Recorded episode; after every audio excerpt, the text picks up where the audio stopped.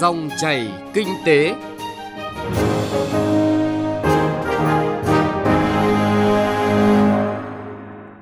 Biên tập viên Hà Nho xin chào quý vị và các bạn. Chương trình dòng chảy kinh tế hôm nay chúng tôi chuyển tới quý vị và các bạn những nội dung sau. Thông tin về phiên họp thường kỳ chính phủ tháng 8 sẽ mở đầu phần tin tức kinh tế. Tiếp đó là cuộc trao đổi giữa phóng viên Đài Tiếng nói Việt Nam với ông Lâm Văn Hoàng, giám đốc ban quản lý dự án đường Hồ Chí Minh về các bước thực hiện dự án cao tốc Bắc Nam phía Đông. Câu chuyện phát triển, cơ hội vàng xúc tiến đầu tư tại tỉnh Thái Nguyên. Chuyên mục chuyện thị trường là nội dung sôi động thị trường ô tô dịp cuối năm. Trước tiên mời quý vị và các bạn cùng nghe thông tin chính từ phiên họp chính phủ thường kỳ tháng 8. Phát biểu tại phiên họp thường kỳ chính phủ hôm qua, Thủ tướng Nguyễn Xuân Phúc đánh giá kinh tế Việt Nam đã duy trì tốc độ tăng trưởng trên mọi lĩnh vực, đồng thời cho rằng kinh tế Việt Nam sẽ tăng trưởng ở cận cao trong mục tiêu phấn đấu là tăng từ 6,6 đến 6,8%. Đây là phiên họp nhằm đánh giá tình hình tháng 8, 8 tháng qua và nhận định tình hình cả năm, đồng thời trình chính phủ kế hoạch nhà nước năm 2020 dự toán ngân sách nhà nước năm 2020 để chuẩn bị báo cáo Bộ Chính trị, Ban chấp hành Trung ương và trình ra Quốc hội kỳ họp vào tháng 10 tới. Về bối cảnh trong nước và thế giới, Thủ tướng cho biết các nghiên cứu chỉ ra rằng dấu hiệu suy thoái của kinh tế thế giới bắt đầu rõ ràng, khó chống đỡ được trước chiến tranh thương mại Mỹ-Trung, căng thẳng địa chính trị. Bên cạnh đó, các nền kinh tế lớn đồng loạt suy yếu đáng lo ngại. Trong bối cảnh đó, kinh tế Việt Nam đã duy trì tốc độ tăng trưởng trên mọi lĩnh vực, ngay cả với nông nghiệp vốn đang gặp khó khăn. Kinh tế vĩ mô ổn định, lạm phát thấp nhất trong 3 năm, dự báo chỉ khoảng 2,5% cả năm nay. Cùng với tỷ giá ổn định là niềm tin vào đồng Việt Nam được tăng lên, xuất khẩu tăng khá và xuất siêu sau 8 tháng đạt trên 3,4 tỷ đô la Mỹ. Trong đó thu ngân sách là một điểm sáng thể hiện thực lực của nền kinh tế. Các khoản thu nội địa đều tăng vượt dự toán, kể cả dầu thô và xuất nhập khẩu. Tổng thu ngân sách nhà nước tăng ít nhất khoảng 5%. Thu ngân sách trung ương năm nay có thể dự báo là năm thứ ba liên tiếp tăng vượt dự toán. Tại hội nghị về công tác tín dụng đối với các đối tượng ưu tiên, đối tượng chính sách tại khu vực Trung Du và miền núi phía Bắc vừa diễn ra, theo báo cáo của Ngân hàng Nhà nước, tính đến hết ngày 31 tháng 7 năm 2019, tổng dư nợ tín dụng cho khu vực Trung Du và miền núi phía Bắc đạt khoảng hơn 409.000 tỷ đồng, tăng 4,8% so với năm ngoái và chiếm 5,2% tổng dư nợ toàn nền kinh tế. Nhằm tạo điều kiện cho các địa phương ở khu vực này, tới đây, Ngân hàng Nhà nước tiếp tục điều hành chính sách tiền tệ, chủ động, linh hoạt nhằm ổn định kinh tế vĩ mô, kiểm soát lạm phát, ổn định mặt bằng lãi suất cho vay, tạo môi trường kinh doanh thuận lợi cho người dân, doanh nghiệp. Đặc biệt, tiếp tục thực hiện hiệu quả các chương trình tín dụng của chính phủ, Thủ tướng Chính phủ đối với đối tượng ưu tiên, tín dụng chính sách, đáp ứng nhu cầu tiếp cận vốn tín dụng ngân hàng của người dân, nhất là tại khu vực vùng sâu, vùng xa.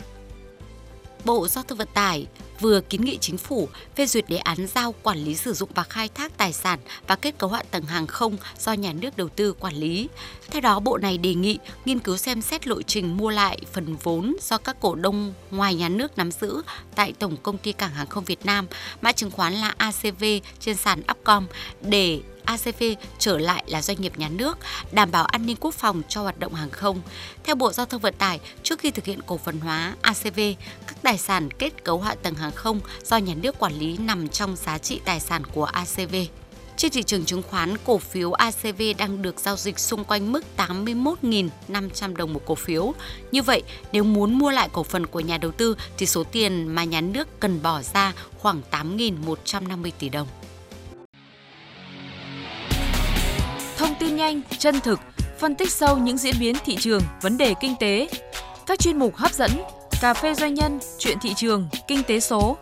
Dòng chảy kinh tế phát sóng lúc 9 giờ 5 phút đến 9 giờ 25 phút và phát lại vào 13 giờ 25 phút đến 13 giờ 45 phút các ngày từ thứ hai đến thứ sáu hàng tuần trên kênh thời sự VOV1 của Đài Tiếng nói Việt Nam.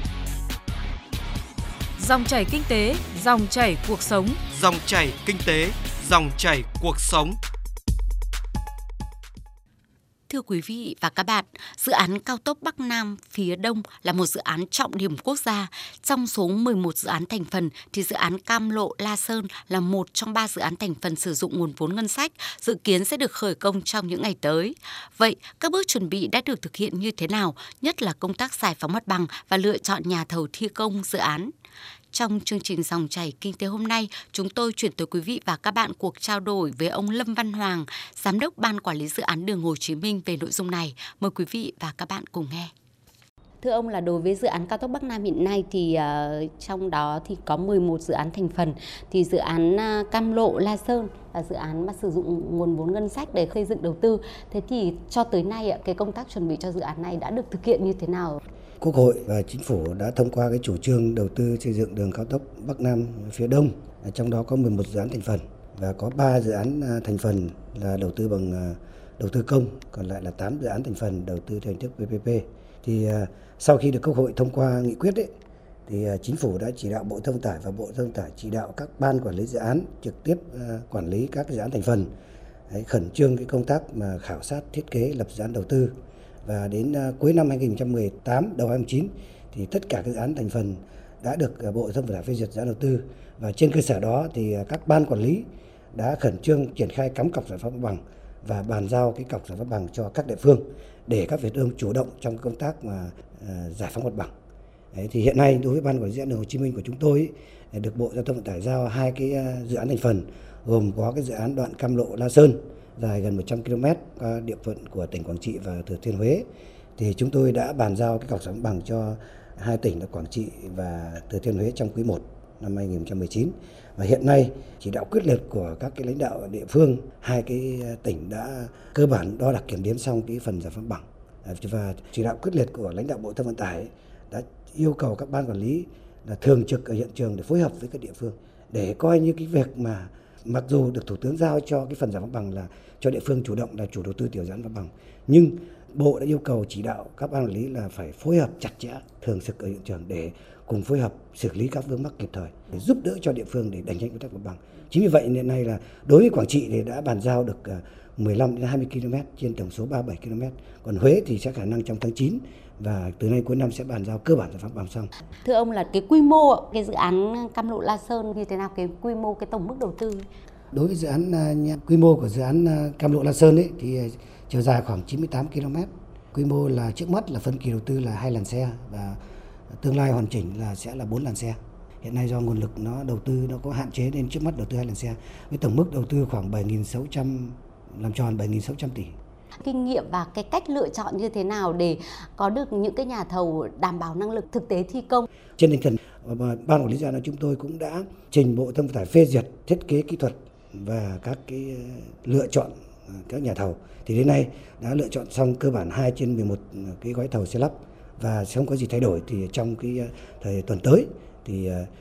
chúng tôi đang, bộ thông tải đang báo cáo thủ tướng để xem bố trí cái lịch để chúng ta sẽ khởi công cái dự án thành phần đầu tiên của dự án cao tốc Bắc Nam phía Đông tại Quảng Trị. Thưa ông là với cái kinh nghiệm thực hiện các cái công tác giải phóng mặt bằng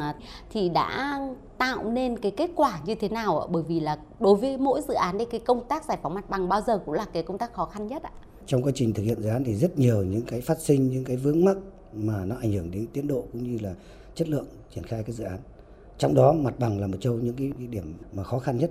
Thì đối với chính vì thế thì à, ngay từ lúc triển khai dự án thì à, Bộ Giao thông Vận tải đã chỉ đạo các ban quản lý nói chung, trong đó có ban quản lý dự án Hồ Chí Minh chúng tôi ấy,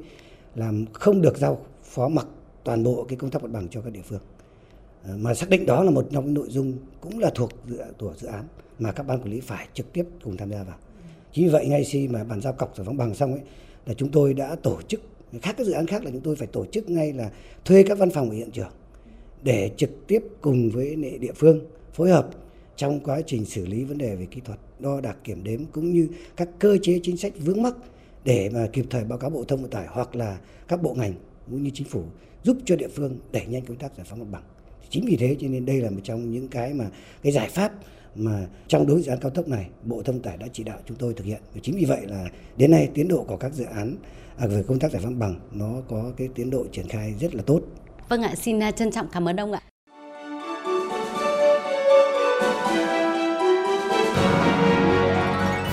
Dòng chảy kinh tế, dòng chảy cuộc sống.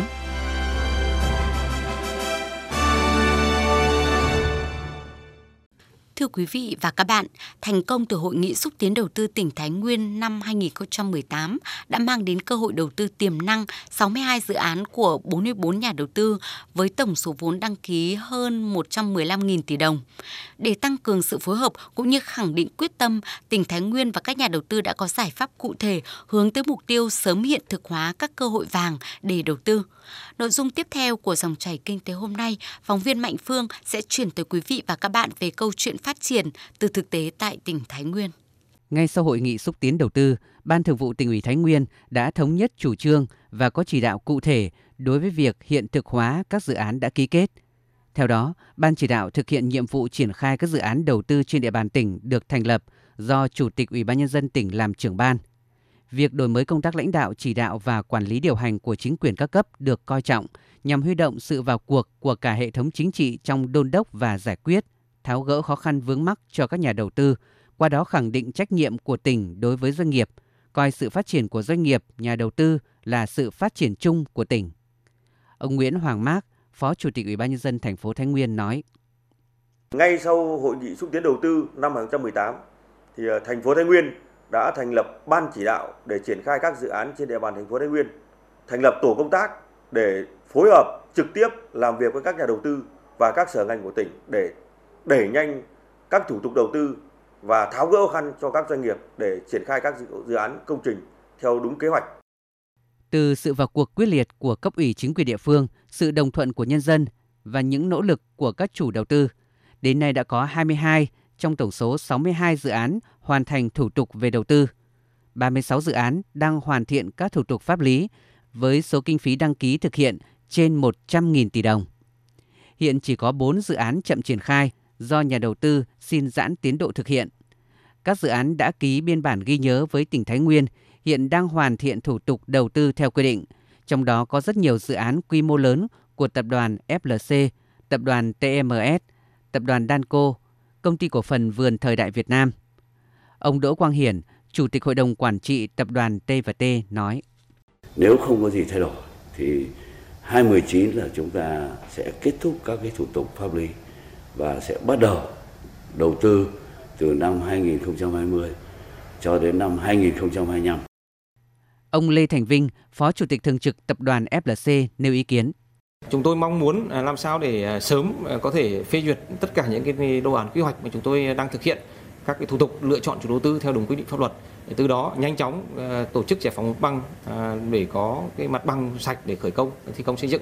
Cùng với nhiều tập đoàn lớn, nhiều doanh nghiệp của tỉnh Thái Nguyên cũng đang mở rộng quy mô, lĩnh vực hoạt động từ các dự án đã ký kết tại Hội nghị xúc tiến đầu tư năm 2018. Điển hình là công ty cổ phần đầu tư và thương mại TNG với hàng loạt dự án nhà máy may mặc, dự án nhà ở xã hội, khu tái định cư, dự án cụm công nghiệp Sơn Cẩm 1. Ông Nguyễn Văn Thời, Chủ tịch Hội đồng Quản trị Công ty Cổ phần Thương mại TNG cho biết. Rất mừng là tỉnh Thái Nguyên vừa ban hành một cái nghị quyết 09 của tỉnh ủy chỉ đạo về vấn đề cải thiện về cái môi trường sản xuất kinh doanh cũng như cái môi trường tư thì đã giao trực tiếp cho các huyện thành phải chịu trách nhiệm về công tác bồi thường giải phóng mặt bằng mà tôi tin rằng là thực hiện đúng và tốt cái nghị quyết này thì rõ ràng cái công tác đầu tư thì sẽ được được cải thiện. Sau hội nghị xúc tiến đầu tư, đến nay Thái Nguyên đã có 3 dự án đi vào sản xuất, bước đầu mang lại hiệu quả cho doanh nghiệp cũng như đóng góp tích cực vào sự phát triển kinh tế xã hội cho địa phương. Dự án tòa nhà hỗn hợp Thái Nguyên Tower, phường Trương Vương, thành phố Thái Nguyên là điểm nhấn kiến trúc hiện đại độc đáo cho thành phố Thái Nguyên đang trong quá trình triển khai tích cực để sớm đưa vào sử dụng. Ông Phạm Trung Kiên, Tổng Giám đốc Công ty Cổ phần Đầu tư Xây dựng 578 cho biết. Nhà đầu tư sẽ quyết tâm tập trung nguồn lực, nhân lực để hoàn thành theo cái đúng tiến độ tỉnh cam kết. À, cụ thể là toàn bộ kết cấu phần thô của tòa nhà, cất nóc của tòa nhà sẽ thực hiện vào tháng 2 năm 2020.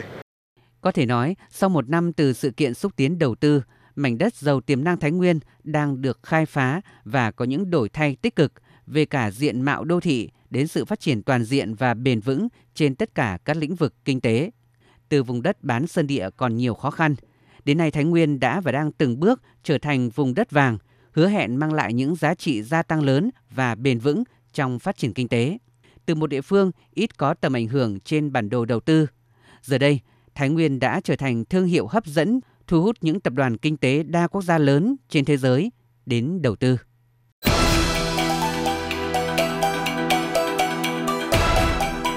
Chuyện thị trường Thưa quý vị và các bạn, thị trường ô tô tại Việt Nam đang được đánh giá là sôi động nhất khu vực Đông Nam Á. Trong những tháng cuối năm, thị trường xe ô tô chuẩn bị đón chào hàng loạt sản phẩm mới, làm cho cuộc cạnh tranh chiếm lĩnh thị phần sẽ nóng hơn. Bài viết của phóng viên Thành Trung sẽ giúp quý vị và các bạn có thêm thông tin về vấn đề này. Theo số liệu thống kê của Tổng cục Hải quan, từ đầu năm đến hết tháng 7, Việt Nam nhập khẩu tới 87.000 ô tô nguyên chiếc các loại, gấp gần 4,6 lần so với cùng kỳ năm ngoái. Số lượng này gần tương đương với số xe ô tô nhập khẩu của cả năm 2018. Trong đó, ô tô 9 chỗ ngồi trở xuống là 63.000 chiếc, gấp 5 lần. Thị trường xe ô tô con hiện nay đang là cuộc đua của nhiều hãng từ Mỹ, châu Âu đến những thương hiệu đã rất quen thuộc đối với người dân Việt Nam là Nhật Bản và Hàn Quốc. Sự xuất hiện của hãng xe trong nước là VinFast càng làm cho cuộc đua trở nên gay cấn hơn. Người tiêu dùng đang có rất nhiều lựa chọn. Có thể nói, chưa bao giờ người dân có thể sở hữu dễ dàng một chiếc xe hơi như hiện nay. Ông Nguyễn Văn Quốc ở quận Hoàng Mai, Hà Nội cho biết. Nếu cạnh tranh gay gắt này thì nó có lợi cho người tiêu dùng là đúng. Chắc chắn là có lợi cho người tiêu dùng. Vì thực sự giá tiền không phải ai cũng may đâu. Người có tiền, người không có tiền, người tính toán cái nào là vừa rẻ và nó hợp lý hơn. Theo Mỹ, xăng ăn này, chất lượng xe này, hình thức này hoặc là đường xá của Việt Nam mình. Lý giải về sự gia tăng lượng xe nhập khẩu nguyên chiếc từ 9 chỗ ngồi trở xuống, các chuyên gia cho rằng đây là dòng xe vừa phục vụ nhu cầu tiêu dùng, vừa phục vụ kinh doanh, nên nhu cầu xã hội là rất lớn. Một số dòng ô tô con còn được giảm thuế tiêu thụ đặc biệt đối với dòng xe dung tích nhỏ, theo quy định của luật thuế tiêu thụ đặc biệt. Ngoài ra, những dòng xe trên dưới 1 tỷ đồng là xu hướng tiêu dùng của đa số người dân Việt Nam. Mặc dù ngành công nghiệp sản xuất ô tô của Việt Nam còn chưa phát triển so với các nước trong khu vực, nhưng các công ty lớn trong thị trường đã bước đầu có kế hoạch xây dựng các trung tâm sản xuất ô tô chuyên nghiệp như Thaco với khu liên hiệp Chu Lai Trường Hải, tỉnh Quảng Nam và VinFast với tổ hợp sản xuất xe hơi tại thành phố Hải Phòng. Sau một thời gian giảm giá, VinFast Fadin đã quay về mức giá 465 triệu đồng. Đây là loại xe con cạnh tranh với các xe trong phân khúc cỡ A gồm Kia Morning, Hyundai Grand i10 và Toyota Wigo. Anh Nguyễn Văn Tâm ở phường Nguyễn Du, quận Hai Bà Trưng, Hà Nội nói. Để cạnh tranh ấy mình nghĩ là xe Việt Nam thì mình rất ủng hộ. Vấn đề chính là một là cái chất lượng mà hai là cái giá cả để cạnh tranh với những thương hiệu nước ngoài. Những cái thương hiệu rất nổi tiếng trên thế giới hàng bao nhiêu năm rồi. Thế bây giờ Việt Nam có một cái thương hiệu thì mình rất mong muốn là cái Việt Nam mình là sẽ uh, cạnh tranh được và muốn cạnh tranh được thì các nhà sản xuất là phải nghiên cứu cái đường lối thôi. Còn bọn mình cũng rất muốn là ủng hộ hàng Việt Nam. Thời điểm cuối năm luôn được coi là thời gian vàng để các hãng ô tô cho ra mắt sản phẩm mới. Hàng loạt cái tên mới đang chuẩn bị cho ra mắt tại thị trường Việt Nam. Nhằm tạo lợi thế cạnh tranh, các doanh nghiệp ô tô thực hiện nhiều chương trình khuyến mãi, giảm giá để thu hút khách hàng và tăng chỉ tiêu doanh số cuối năm. Các chương trình khuyến mãi, ưu đãi thường ở dạng tặng gói phụ kiện hoặc chính sách bảo dưỡng có trị giá từ 20 đến 40 triệu đồng. Ông Võ Thành Tài, giám đốc marketing công ty trách nhiệm hữu hạn Mitsubishi Việt Nam cho biết. Trong cái chiến lược phát triển của Mitsubishi Motor Nhật Bản thì à, khu vực ASEAN là một cái thị trường tiềm năng trong tương lai. Mà trong khu vực ASEAN thì Việt Nam là một thị trường đang nổi lên rất là hấp dẫn. Làm sao mà khách hàng hài lòng nhất không chỉ về mặt cái giới thiệu những sản phẩm đáp ứng được cái nhu cầu khách hàng và bên cạnh đó còn phải là cung cấp được những cái dịch vụ bán hàng và cung cấp dịch vụ tốt nhất, thuận tiện nhất cho khách hàng. Với những hiệp định thương mại tự do có hiệu lực, người tiêu dùng sẽ có thêm nhiều lựa chọn với chi phí hợp lý hơn. Cụ thể, ô tô nhập khẩu nguyên chiếc xuất xứ từ các nước trong khối ASEAN tiếp tục được hưởng lợi từ hiệp định thương mại hàng hóa ASEAN khi mức thuế ưu đãi là 0%. Do vậy, thị trường ô tô được dự báo là sẽ cạnh tranh khốc liệt khi lượng xe bình dân có giá từ 400 đến 600 triệu đồng sẽ gia tăng nhập khẩu từ khu vực ASEAN người tiêu dùng trong nước có thêm nhiều lựa chọn phù hợp với nhu cầu của mình. Trong khi thị trường ô tô mới đang có mức giá giảm mạnh so với trước đây, nhiều khách hàng sẵn sàng chi trả cho việc mua ô tô mới thay vì phải đau đầu tìm hiểu ô tô cũ. Vâng thưa quý vị và các bạn, chuyên mục chuyện thị trường với những thông tin mới nhất về diễn biến thị trường ô tô vừa rồi cũng đã kết thúc chương trình dòng chảy kinh tế hôm nay. Chương trình do biên tập viên Hà Nho và nhóm phóng viên kinh tế thực hiện. Cảm ơn quý vị và các bạn đã chú ý lắng nghe.